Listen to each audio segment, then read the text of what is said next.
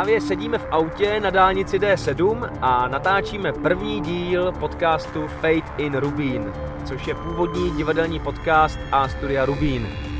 Fate in Rubín pro vás připravují Jiří Ondra, Richard Fiala a David Oupor, který s námi sice teď nejede, ale pomáhá nám se zvukem a finálním střihem.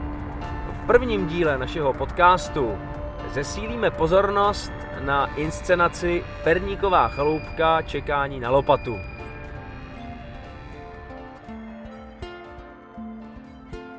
Část první. Cesta Alzheimerovským lesem.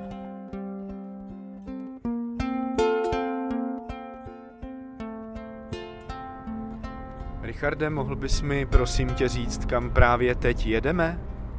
Jasně, jedeme teď do Loun, do zařízení pro seniory, kam já vlastně už zhruba 10 let několikrát do měsíce pravidelně dojíždím s takovou, řekněme, arteterapií, což v praxi znamená to, že přijíždím za babičkama a dědečkama z toho zařízení vždycky s nějakým číslem, s nějakým vystoupením, takovým mikropředstavením, řekněme, a vlastně se tím snažím je vytrhnout z takové té letargie, do níž vlastně všichni tak jako v té fázi, koneční fázi života upadají a doufám, že, nebo jsem vlastně přesvědčený o tom, že jim ten podzim života tím vlastně zpříjemňuju v momentech, kdy většina společnosti a bohužel tedy rodinný příslušníky neví, nevýjímaje, tak kdy většina společnosti na tyhle lidi už nemyslí a vlastně jsou jim lhostejný. To nepochybně musí být pro seniory velice přínosné. Mě by zajímalo, jestli vlastně i ta zpětná vazba nebo to, jak oni reagují, je přínosem také pro tebe. Mm-hmm.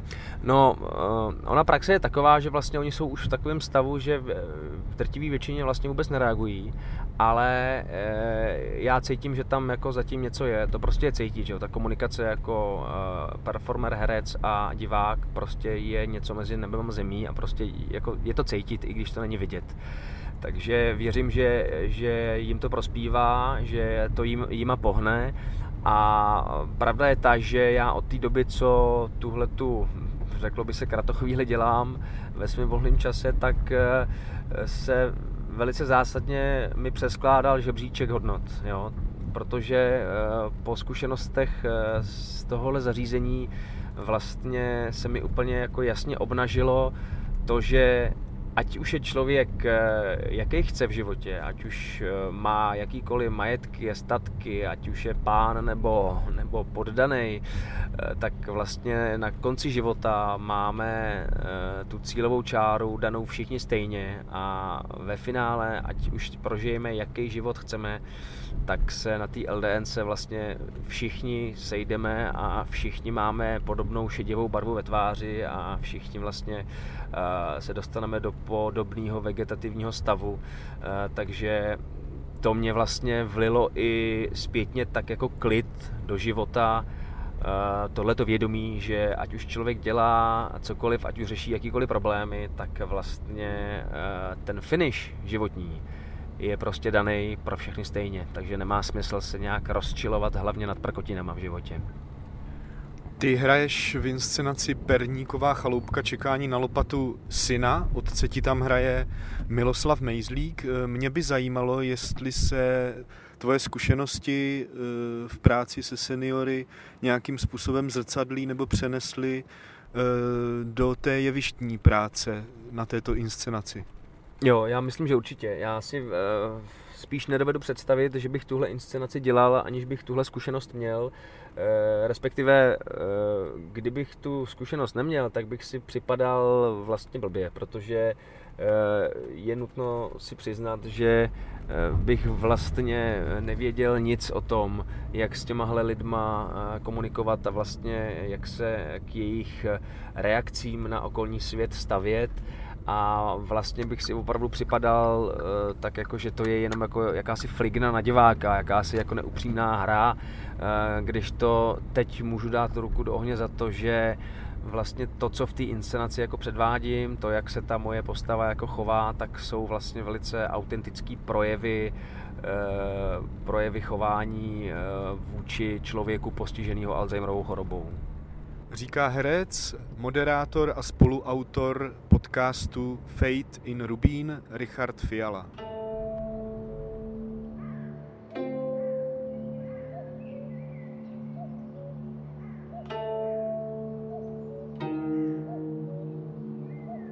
Nacházíme se v potemnělém baru A Studia Rubín, těsně po představení Telmy a Selmy a povídáme si s představitelkou Marie z inscenace Perníková chaloupka čekání na lopatu Alenou Štréblovou.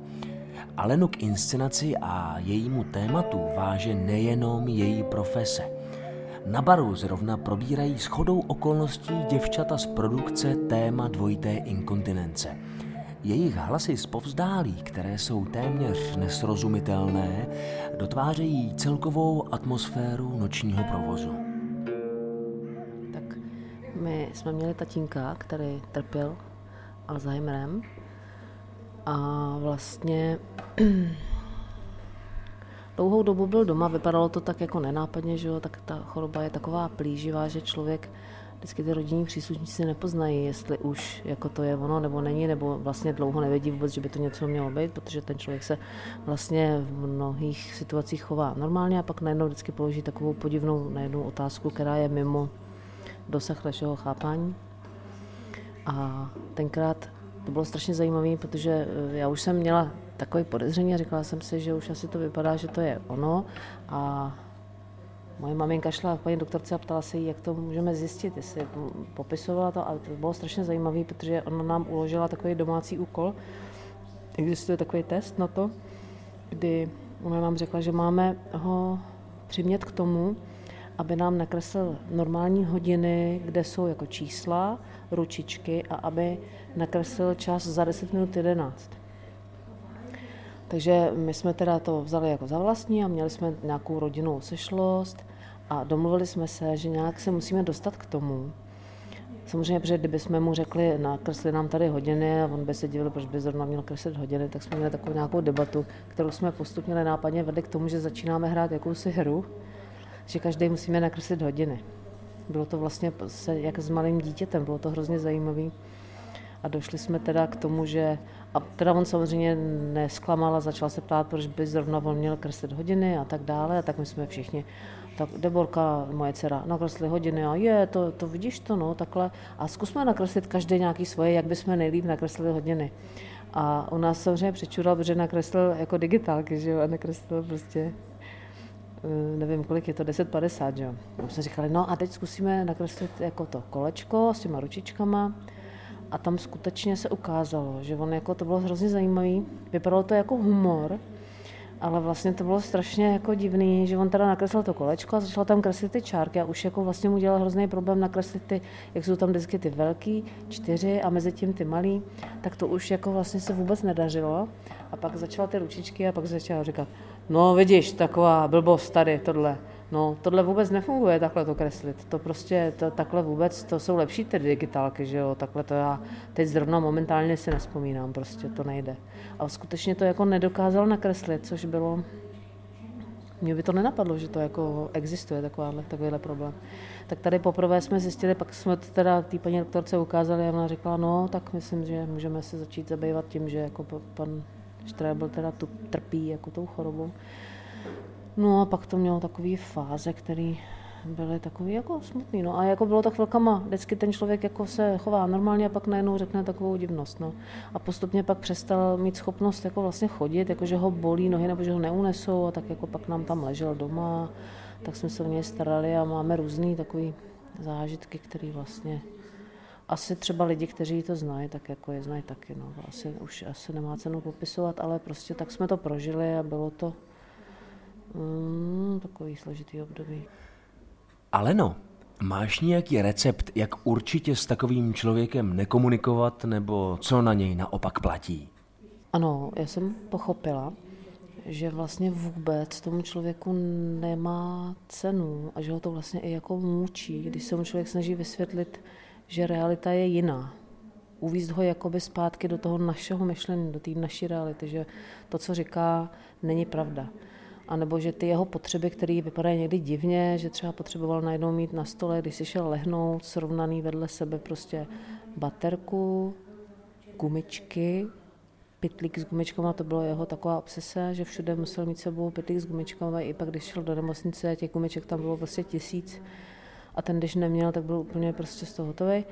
A třeba seřazený ty předměty, jako, že nemohl usnout, když to tak jako vedle sebe neměl, nebo prostě každý ten člověk má nějaký, najednou zjistíš eh, svůj úplně takový bod toho, kdy jako nesnese, aby to prostě bylo jinak. A přitom jako zdravému člověku to nedává vůbec logický význam. Tak postupně, když pak se s tím člověkem díl, tak zjistíš, že je dobrý mu vlastně ve všem, co on si přeje vyhovět, přestože ti to přijde na palici. Je pro tebe speciální hrát v Perníkové chaloupce se svým bratrem Jiřím, navíc sourozeneckou dvojici postiženou Alzheimerem? Je dobrý člo- tomu člověku vyhovět v tom, co potřebuje, i když to člověku připadá, že to nedává smysl. Tak je dobrý mu vyhovět v tom, co potřebuje a nehádat se s ním o ty věci, eh, které potřebuje mít, tak jak je potřebuje mít. A vlastně pravda je relativní hrozně, jo? že pak člověk ani nemusí nic hrát, že jo? protože ty věci jsou tak, jak jsou. No a, a mnohdy jsou docela těžký, že jo. Mhm, perfektní. A co ta jevištní spolupráce s bratrem Jiřím Štréblem? Jo, že hraju se svým bratrem v té inscenaci. Jo, a že mi hraje bratra. Jo. No, no, tak eh, to je zajímavý, protože vlastně my moc jako nehrajeme, že jo.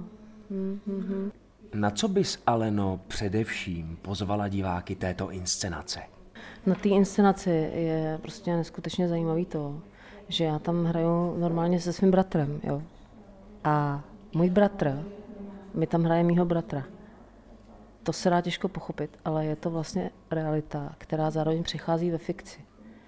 A ta fikce mnohdy přechází v tu realitu, která je absolutně nepochopitelná. To je strašně zajímavý. A člověk musí vyhovět těm lidem. Ale no, je Alzheimerova choroba úzce zpěta s fyzickým stářím člověka? Co myslíš? Počkej, kolik je hodin? 10, 10. Co jsi říkala teď? Co jsi se mě ptal? Promiň, já jsem teď se ztratila v čase. Ale Ali, Ali Ali, ale no Ali, ty tu pořád seš a jiní už to vzdali, ale no Ali. Jak to s Alenou dopadne, a nejen s Alenou, ale i se všemi ostatními, si poslechněte ve druhé části premiérového dílu divadelního podcastu Fate in Rubín. Rubín je srdcovka